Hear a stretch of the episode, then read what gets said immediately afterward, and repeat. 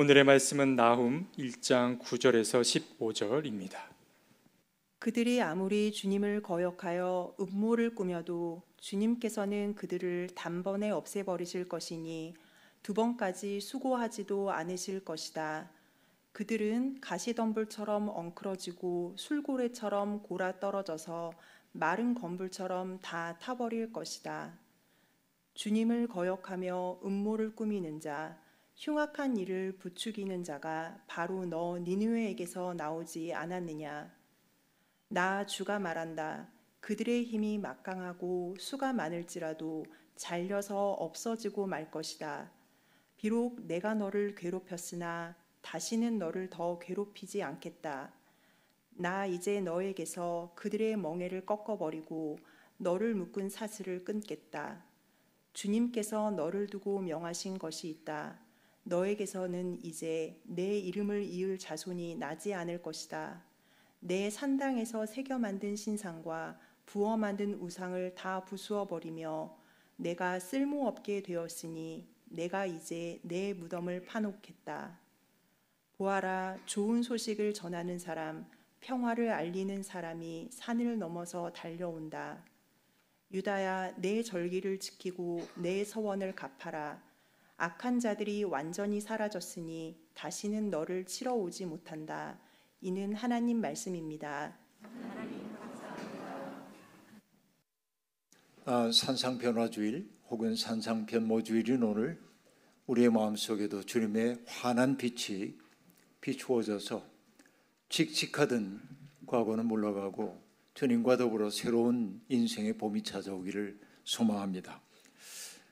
어느 날 예수님은 예루살렘으로 올라가시기 전에 사랑하는 세 명의 제자를 데리시고 높은 산에 올라가셨습니다. 베드로, 야고보, 요한 그 세 명의 측근 제자들과 함께 산 위에 올라가신 주님은 갑자기 모습이 환하게 변화되셨습니다. 그 얼굴이 해처럼 빛나기 시작했고 주님이 입으신 옷은 마치 희게 아, 마전장이가 깨끗하게 한 것처럼 희게 빛나기 시작했습니다. 그 신비한 빛, 그 빛은 도대체 무엇일까요? 어쩌면 그 빛은 예수 그리스도가 누구인지에 대해서 사람들에게 가시적으로 보여주고 있는 하나의 상징인지도 모르겠습니다.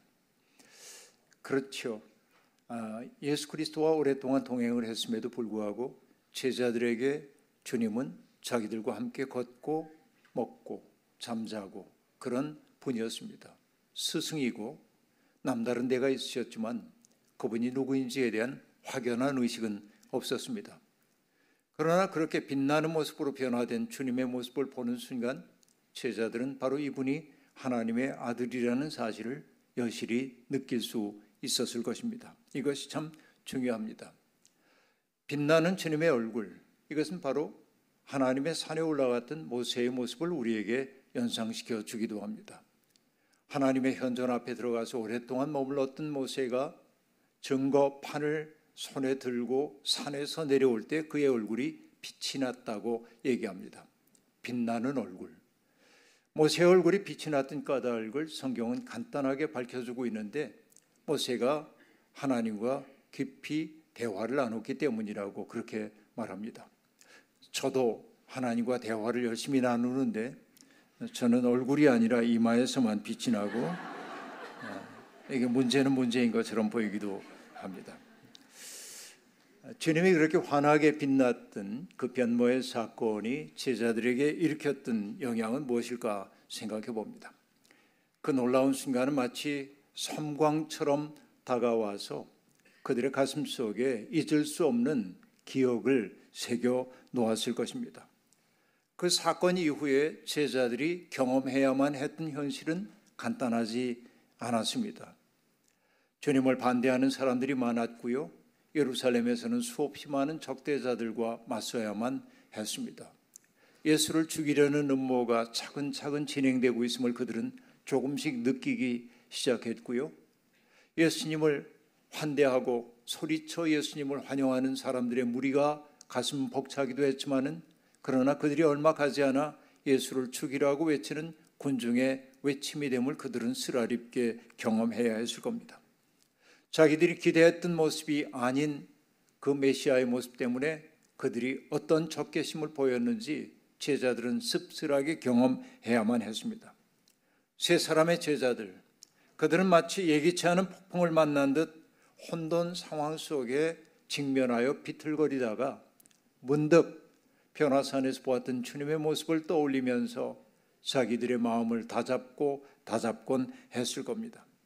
그 때문에 저는 바로 그날 그 순간 변화산에서 제자들이 보았던 예수 그리스도의 모습은 마치 등대의 불빛과 같아서 오랜 항해에 시달리고 있는 사람들이 두려움을 느낄 때 등대의 불빛을 바라보며 희망을 갖는 것처럼 바로 그들의 기억 속에 등대처럼 우뚝 섰을 거라고 생각을 해보곤 합니다. 저는 이 변화산의 사건을 떠올릴 때마다 요한계시록에 나오는 사건들을 기억하지 않을 수가 없습니다. 요한계시록은 하나님을 거역한 인류에게 이 땅에 닥치게 될 그 시련에 대한 이야기를 우리에게 들려주고 있습니다. 정말 참혹하기 이를 데 없는 시련이 역사 속에 다가오게 되는데 계시록은 자비롭게도 그 참극에 대한 이야기를 하기 전에 먼저 하나님 나라의 조화로운 모습을 먼저 보여줍니다. 요한이 비전 가운데 보았던 것은 무엇입니까? 하늘 한복판에 보좌가 있고 보좌에 앉으신 분이 빛나는 얼굴로 거기에 앉아 계십니다. 그를 에워싸고 24명, 24명의 장로들이 함께 앉아 있고요. 네 생물들이 그 곁에 있었고 그리고 보좌 옆에는 죽임을 당한 것 같은 어린 양의 모습이 거기에 있었다고 얘기하고 있습니다. 어느 순간 문득 24 장로가 보좌에 앉으신 분을 찬양하는 찬양의 노래를 바치기 시작하자 천군 천사들이 함께 그 노래에 동참했고 그 노래는 점점 점점 커져서 온 피조물 세상 만물들의 찬양으로 물결처럼 번져가는 모습을 요한계시록 4장과 5장은 우리에게 가슴 벅차게 보여주고 있습니다. 마치 호수의 한복판에 돌 하나가 떨어졌을 때 그 돌로부터 수없이 많은 동심원이 만들어져 가고 있는 것처럼 하늘의 보좌를 중심으로 물결처럼 번져가고 있는 찬양의 모습을 머릿속에 떠올리는 것만으로도 우리의 가슴이 벅차지 않을 수가 없습니다. 저 또한 그럽니다. 인생의 으뜸가는 목적이라고 하는 것, 히브리인들이 생각하고 있었던 인간의 가장 중요한 것은 하나님을 찬미하는 것일진데 하나님의 찬미가 그렇게 물결처럼 번져가고 있는 그 사태를 머릿속에 그려보는 것만으로도 우리의 가슴 떨리지 않을 수가 없습니다. 바로 그 기억이 이후에 찾아오게 될 온갖 시련을 감내하면서도 절망에 빠지지 않을 수 있었던 아주 소중한 토대였을 거라는 생각을 해봅니다. 바로 주님의 산상 변화의 사건을 저는 그렇게 이해를 하고 있습니다. 많은 사람들이 일수 예수 그리스도께서는 고난을 받기 위해 이 세상에 온 것처럼 이야기합니다. 그러나 그것은 우리들의 착오일 뿐입니다. 주님이 당하셨던 고난은 불가피한 것도 아니고 예정된 것도 아니고 그리고 당연한 것도 아니었습니다. 그것은 예수 그리스도께서 비장한 결단으로 당신의 몸속에 고난을 받아들인 것이기 때문에 그렇습니다. 어느 누구도 주님의 고난을 미화하거나 신비화해서는 안 됩니다. 주님은 당신의 삶의 결과로 고난을 짊어질 수밖에 없었습니다.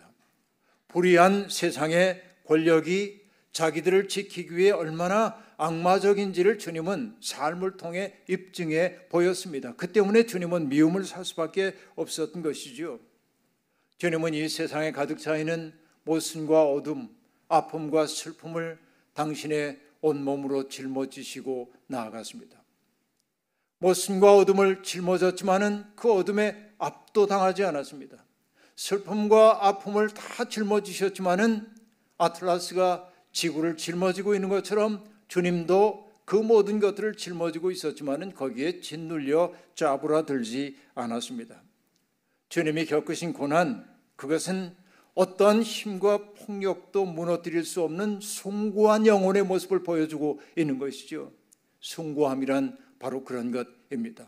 우리가 생각하는 것보다 압도적인 큰 것 속에서 우리가 숭고함을 느낀다면 예수 그리스도께서 보여주셨던 그 모습이야말로 인간 정신의 숭고함을 보여주고 있는 대목이라 말할 수 있겠습니다. 주님은 당신 속에 죽음을 맞아들임으로 죽음을 넘어서는 생명의 길을 보여주셨습니다. 한마디로 얘기하면 그것은 사랑입니다. 하나님의 사랑은 말랑말랑하게 우리에게 오지 않고 고난이라고 하는 그 절차를 거쳐 우리에게 다가오는 것이죠. 이것이 역설적 신비입니다. 십자가는 바로 그런 것이죠. 여러분 이것이 성경이 일관되게 우리에게 들려주고 있는 하나님의 사랑법입니다. 나훔서도 동일한 메시지를 우리에게 던져주고 있습니다. 나움은 주전 7세기경의 예언자로 알려져 있고요. 그의 예언은 특별히 아시리아의 수도인 니누웨의 멸망을 예고하고 있습니다. 니누웨 하면 여러분 우리에게 익숙한 한 인물이 떠오르지요. 바로 요나입니다. 요나 이야기는 우리에게 너무나 잘 알려져 있습니다. 니누웨는 그 아시리아의 수도였는데요. 이 아시리아라고 하는 나라는 굉장히 긴 역사를 가지고 있었습니다. 주전 20세기 경부터 등장한 나라이니까 그곳에서 아주 오랫동안 터잡고 살던 나라입니다. 물론 역사에 부침은 있었죠. 그런데 우리는 911년 경부터 612년 사이를 주님 오시기 전 얘기입니다만 약 3세기 300년의 시기를 구별하여 신아시리아 제국이라고 그렇게 이야기를 합니다. 이때 신아시리아 제국은 대단히 강성한 나라를 이루고 있었습니다. 그러니까 강을 통해서 무역을 하면서 막대한 부를 거두어들이기 시작했고 그리고 쌓여진 잉여의 부를 통해서 군사를 정비하기 시작했고 그리고 여러 가지 제도를 정비함으로 주변 세계를 압도할 수 있는 공력을 가진 나라가 되었습니다. 문제는 그 아시리아가 자기의 힘을 너무나 믿었기 때문에 주변에 있는 세계들을 너무나 함부로 대했다는 데 있는 것입니다. 여러분, 지금도 이 아시리아 시기에 신아시리아 시기에 남겨놓았던 부조물들이 여전히 남아 있는데 그 부조물을 보면 우리는 굉장히 끔찍한 모습들을 볼 수 있습니다. 사람의 코를 꿰뚫어 가지고서는 마치 소의 멍에처럼 만드는 일도 있었고요. 이건 뭡니까? 인간을 인간 취급 안 하고 동물로 취급하는 것이죠. 쇠사슬로 묶어 가지고 끌고 다니기도 하고요. 그리고 정복한 그 지역의 사람들이 반란을 일으킬지도 모른다는 생각 때문에 그들을 다른 것으로 이주시키곤 했는데 이주하는데 속도에 장애를 가져올 수 있는 어린아이들을 돌에 맺혀 죽이기도 하는 그런 일들이 부조물 속에 자랑스럽게 기록되어 있음을 볼 수 있습니다. 한마디로 얘기하면은 신아시리아 제국은 제 힘만 믿고 잔악하기 이를 데 없는 그런 문명이었다고 얘기할 수 있겠습니다. 나음서를 읽다 보면은 그 인회를 일컫기 위해 사용되고 있는 부정적 단어들이 등장합니다. 몽해, 사슬, 거짓말, 강도, 음행, 마술, 노략질 이런 것들입니다. 그 아시리아에 의해 눌리고 있는 사람들에게는 아시리아가 그렇게 표상되고 있는데 아시리아는 자기 힘에 도취되어 스스로를 뭐라고 얘기하냐면 사자라고 얘기했습니다. 사자가 제 힘으로 정글을 압도하고 있는 것처럼 밀림을 압도하고 있는 것처럼 자기들의 힘을 가지고 힘없는 사람들을 지배하는 게 당연하다고 그렇게 느끼고 있었던 것입니다. 한마디로 얘기하자면 신 아시리아 제국 특별히 니누에는 군사력으로 바벨탑을 쌓으려고 하는 것. 마치 신처럼 되고 싶었던 그런 욕망을 제도적으로 가시화한 나라라고 얘기할 수 있겠습니다. 모두가 그 압도적인 힘 앞에서 숨을 죽이고 있을 때 하나님은 나옴 선지자를 통해서 그 니누웨의 운명을 예고하고 있습니다. 너는 망한다라고 하는 얘기입니다. 여러분 이것이 역사의 엄중한 교훈입니다. 아시리아 전성기 최고의 전성기에 느닷없이 주어지고 있는 파멸에 대한 예고 바로 이게 하나님이 하시는 일이라고 볼 수 있습니다. 이 나옴 예언서의 첫 대목은 매우 강력합니다. 주님은 질투하며 원수를 갚으시는 하나님이시다. 주님은 원수를 갚으시고 진노하시되 당신을 거스르는 자들에게 원수를 갚으시고 당신을 대적하는 이들에게 진노하신다. 다짜고짜 하고 있는 이 이야기가 놀랍습니다. 우리는 흔히 하나님 하면은 인자하시고 긍휼이 많으신 분으로 이미지화하고 있는데 나오면 그런 하나님에 대한 인상을 일시 옆으로 밀어놓고 하나님을 질투하시는 하나님 그리고 원수를 갚는 하나님으로 등장시키고 있습니다. 이것이 매우 낯설게 보여지기도 합니다. 그 때문에 나오면서는 성경에서 잘 읽혀지지 않는 책 가운데 하나이기도 합니다. 하지만 여러분 하나님의 분노를 모르면 하나님을 제대로 안다 할 수 없습니다. 하나님은 분노하시는 분이기 때문에 그렇습니다. 하나님의 창조의 질서를 훼손하는 세력에 대해서 하나님은 분노하시는 분입니다. 당신대로 당신의 형상대로 창조된 인간을 함부로 동물로 격화시키거나 비존재처럼 취급하는 문명에 대해서 하나님은 극도의 분노를 품고 계신 분인 것이죠. 그래서 나홈의 문장은 강렬합니다. 주님은 절대로 죄를 벌하지 않은 채 내버려 두지 않으신다. 여러분 성경에서 이렇게 강렬한 말 들어보셨습니까? 하나님은 절대로 죄를 벌하지 않은 채 내버려 두지 않는다라고 말합니다. 왜냐하면 바로 그것은 하나님의 질서에 대한 침해이기 때문에 그렇습니다. 그러나 나홈은 분노하시는 하나님만 말하지 않고 하나님의 분노하심이 왜 두려운지를 얘기하기 위해 하나님의 창조주로서의 위엄을 노래하고 있습니다. 하나님은 회오리 바람과 폭풍우를 자기의 길로 삼으시는 분입니다. 하나님은 바다와 강을 꾸짖어 말리시는 분입니다. 하나님은 바산과 갈몰의 그 우창한 숲조차 시들게 하시는 분입니다. 하나님은 레바논 계곡마다 피어 있는 그 꽃들을 이울게 하시는 분입니다. 세상의 모든 것들이 자라나게도 하지만은 그러나 흔들리게도 하는 분이 하나님이라고 말합니다. 나옴은 그런 하나님에 대해서 이렇게도 얘기합니다. 주님 앞에서 산들은 진동하고 언덕들은 녹아내린다.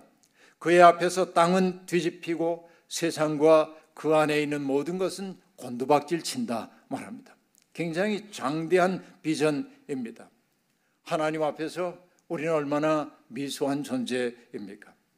여기서 나옴이 얘기하고 있는 산들과 언덕들은 뭐 북한산이라든지 남산이라든지 이런 언덕들을 일컫는 말일 수도 있지만 제 힘만 믿고 설치고 있는 자기의 권력이 굳건할 거라고 믿고 있는 모든 자부심에 가득 차 있는 이들을 가리키는 말일 겁니다. 그러나 하나님은 말씀하십니다. 그들이 의지하고 있었던 그 힘은 일시에 무너지고 말 거라는 이야기입니다. 두려운 것이죠. 그러나 하나님은 동시에 당신만 의지할 수밖에 없는 가련한 사람들의 피난처가 되어 주신다고 이야기하고 있습니다. 하나님은 거대한 역사의 수레바퀴에 깔려 신음하고 있는 사람들에게 관심이 많으시다고 말하고 있는 것입니다. 세상에서 들려오고 있는 신음 소리를 당신의 나라가 임하소서라는 기도로 들으시는 분이 우리 하나님이라고 얘기하고 있습니다. 천지를 창조하신 그 하나님, 산들도 언덕도 녹아내리도록 만드신 그 하나님이 미소하기 이를 데 없는 우리들의 신음소리에 반응하는 존재라고 성경이 역설적으로 얘기해주고 있는 것입니다. 그렇습니다. 하나님은 오만에 빠진 권력을 심판하시는 분이십니다. 하나님이 한 번 손을 드시면은 인간들이 꾸민 음모는 다 분쇄되고 맙니다. 이 말이 여러분 진정일까요? 허망한 말처럼 들리지만 왜냐하면 우리의 역사 경험 속에 정말 악인들이 잘 되는 것처럼 보이기 때문에 우리는 이 말 믿기 어려워하지만 우리의 시간을 조금만 늘려서 바라보자고 한다면 역사 속에 등장했던 제국 가운데 무너지지 않은 제국이 어디 있습니까? 모두가 다 무너졌습니다. 바로 이것이 하나님이 하시는 일인 것이지요. 그 때문일까요? 여러분 노벨 문학상을 받았던 알베르 까미는 제국의 무너진 성터를 둘러보다가 문득 이런 이야기를 하고 있습니다. 그들 문명의 폐허가 그들 이상의 부정 바로 그것이다 라고 말합니다. 다 무너져 버린 제국의 그 잔재들을 바라보면서 그가 느끼는 거예요. 그들이 꿈꾸었던 이상 뭡니까? 신처럼 되고 싶었던 그들의 이상이 어떻게 부정되고 있는지를 이 폐허는 보여주고 있다 하고 말합니다. 여러분 이것이 역사입니다. 하나님의 뜻을 거역하여 일어난 세력은 나옴이 말합니다. 가시덤불처럼 엉클어질 것이고 술고래들이 술고래처럼 골아 떨어져서 마른 지풀처럼 다 타버릴 것이라고 말합니다. 이것은 굉장히 문학적인 표현처럼 보이지만은 이 속에 담겨 있는 이미지는 확고합니다. 어떤 얘기일까요? 가시덤불처럼 엉클어지고 우린 봅니다. 처음에는 의기투합했던 사람들도 나눠 먹을 이익들이 커지면 제목 챙기기에 여념이 없고 이해관계가 엇갈리기 시작하면서부터 그들이 혼돈 속에 빠지는 일 우리는 일수 보아왔습니다.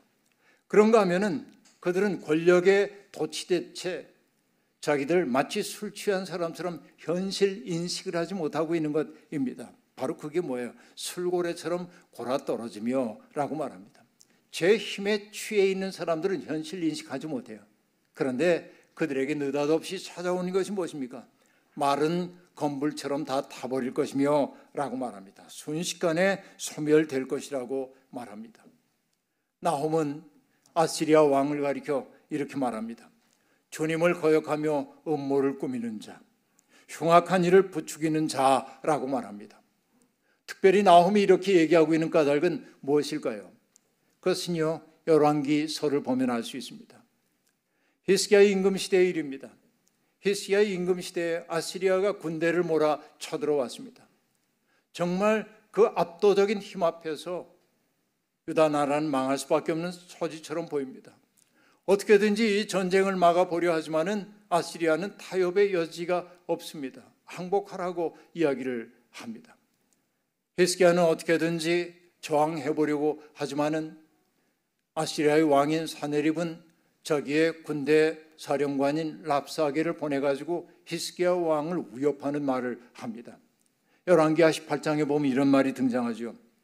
내가 무엇을 믿고 이렇게 자신만만하냐? 전쟁을 할 전술도 없고 군사력도 없으면서 입으로만 전쟁을 할 수 있다고 생각하느냐?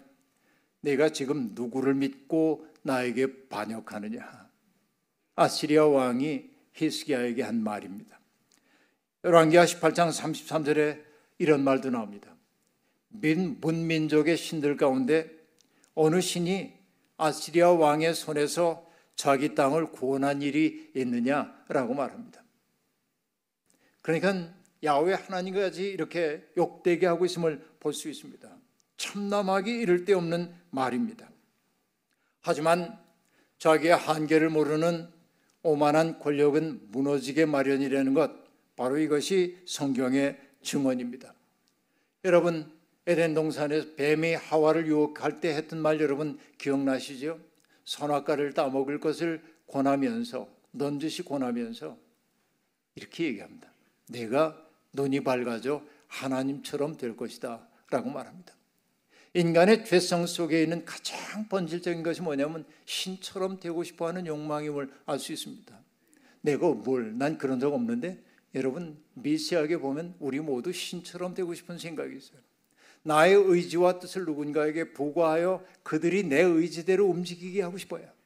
부모들은 자식에게 신처럼 굴 때도 있고요. 자식들도 부모에게 신처럼 굴려고 할 때도 있습니다. 선생님은 학생에게 그러하고요. 학생들은 선생님에게 그러할 때도 있습니다.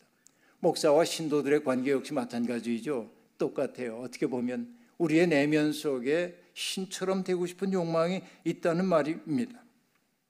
여러분, 하나님의 자리를 차지하고자 하는 욕망이 모두에게 다 있는 거예요. 문제는 이런 데 있습니다.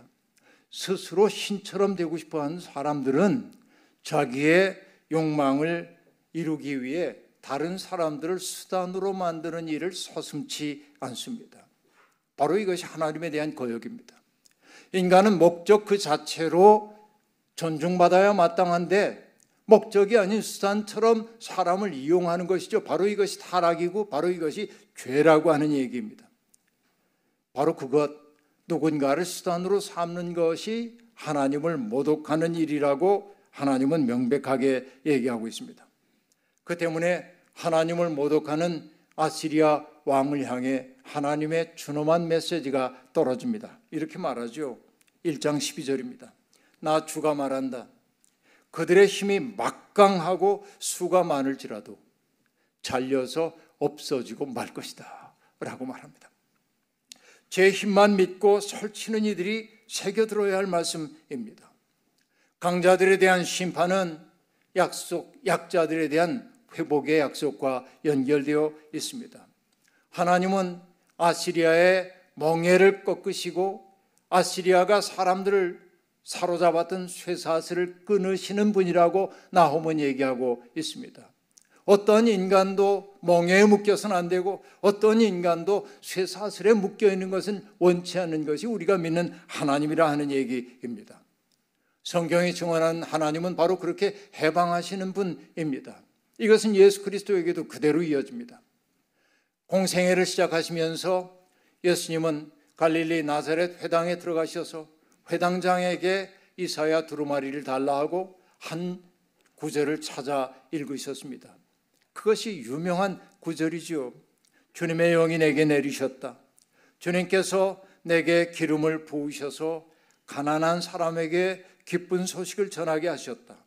주님께서 나를 보내셔서 포로된 사람에게 해방을 선포하고 눈먼 사람에게 눈뜸을 선포하고 억눌린 사람들을 풀어주고 주님의 은혜의 해를 선포하게 하셨다라고 말합니다. 여기 가난한 자, 포로된 자, 눈먼 자, 억눌린 자 이것을 요약해서 가포 눈물 그러잖아요. 가포 눈물에 대한 해방 선언을 하고 있단 말이야. 그러니까 예수 그리스도의 삶을 총체적으로 얘기할 때 주님은 바로 가포 눈물들을 해방하여 자유인이 되도록 하고 싶어 했던 것이죠. 바로 그게 주님의 은혜의 해라고 얘기했던 것이죠. 그러나 여러분 그런 세상은 선포만으로 이루어질 수 없기 때문에 주님은 선포한 그 세상을 살아내기 위해 온몸으로 당신을 바수는 사랑으로 사람들을 섬겼던 것이죠. 바로 이것이 그리스도의 사, 사랑이라고 말할 수 있겠습니다. 하나님은 아시리아의 패망이 철저할 거라고 얘기합니다.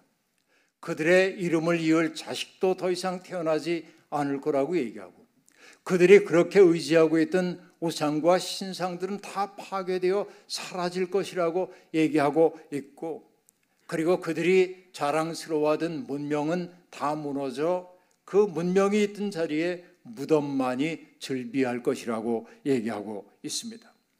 여러분 바로 이것이요. 아시리아가 세력의 정점을 찍고 있을 때 하나님은 예언자로 하여금 그들의 철저한 무너짐을 선포하고 있는 것입니다. 이것이 여러분 앞서도 얘기한 대로 한 나라의 운명에 대한 이야기이지만은 우리 개인의 경우에도 그대로 적용되는 겁니다. 나는 지금 어떤 태도를 가지고 사는지를 보십시오. 여러분 과학자들이 밝혀낸 것들이 있죠. 지구에서 아, 그 지구에서 통용되고 있는 그 세상의 원리가 우주 공간으로 가도 그대로 적용되는 거 말입니다. 중력의 법칙 같은 것들. 그러니까 여러분 하나님이 창조하신 세상은 지구에서든 우주에서든 동일한 법칙 속에 움직여요. 크거나 작거나 국가이거나 개인이거나 똑같아요. 오만한 것, 딱딱하게 굳은 것은 오래 갈 것 같이 보이지만은 딱딱하고 굳은 것은 갑자기 무너져 버린다. 이것이 여러분 성경이 들려주는 얘기입니다. 그 때문일 겁니다. 고대 그리스의 철학자인 헤라클레이토스는 지나침은 일종의 화재라고 말합니다. 불. 지나친 것은 불이에요. 처음에는 뭔가를 태우는 것처럼 보이지만은 그 불은 결국 자기를 삼키고 자기를 태울 수밖에 없는 것이죠. 바로 이게 인간의 오매함입니다. 지나치면 반드시 타도록 되어 있단 말이죠. 이게 성경이 일관되게 들려주고 있는 이야기입니다. 여러분, 믿음의 사람들, 우리는 어떤 사람들입니까? 하나님의 통치를 신뢰하는 사람들입니다. 악인들이 사라진 세상을 미리 보고 기뻐하는 사람들입니다. 평화를 선포하는 사람들이 저 언덕 너머로 달려오고 있음을 알아차리는 사람들입니다. 그 때문에 오늘 절망의 자리에 있다 할지라도 희망의 노래를 포기하지 않는 사람들입니다. 바로 우리들은 시편 시인이 노래하고 있는 것처럼 축제의 함성을 외칠 줄 아는 백성은 복이 있습니다. 주님 그들은 주님의 빛나는 얼굴에서 나오는 은총으로 살아갈 것입니다 하고 노래한 것처럼 우리가 비록 어둠 속에 있어도 그분의 빛나는 얼굴을 바라보면서 기쁨의 노래를 부르는 것이 믿음의 사람들임을 잊지 말아야 할 겁니다. 삶이 아무리 힘겨워도 그 무게에 짓눌리지 않을 수 있는 힘은 하나님에 대한 깊은 신뢰에서 나오는 법입니다. 하나님 나라에 대한 비전이 역사의 무게를 견디게 하는 것이지요. 베드로와 야고보와 요한이 변화산에서 보았던 그 놀라운 광경은 고난의 어둠 속에 살아야 했던 그들을 밑에서부터 떠받쳐주는 든든한 토대가 되었던 것처럼 오늘 절망의 심연 속으로 자꾸 가라앉는 우리를 띄워줄 것은 위에서부터 오는 은총이지만은 그 은총의 빛은 위로부터도 오지만 가장 낮은 곳에서 우리를 받쳐주고 있다는 사실을 잊지 말기를 바랍니다. 우리는 어둠에 지는 사람들이 아니라 빛으로 어둠을 이기는 사람입니다. 악에게 압살 당하는 사람이 아니라 손으로 악을 이기는 사람들입니다. 오늘 빛이신 주님을 우리 가운데 모셔 드려야 하는 까닭은 바로 거기에 있습니다. 시편 시인의 고백을 우리의 고백으로 삼고 싶은데요. 시편 36편 9절.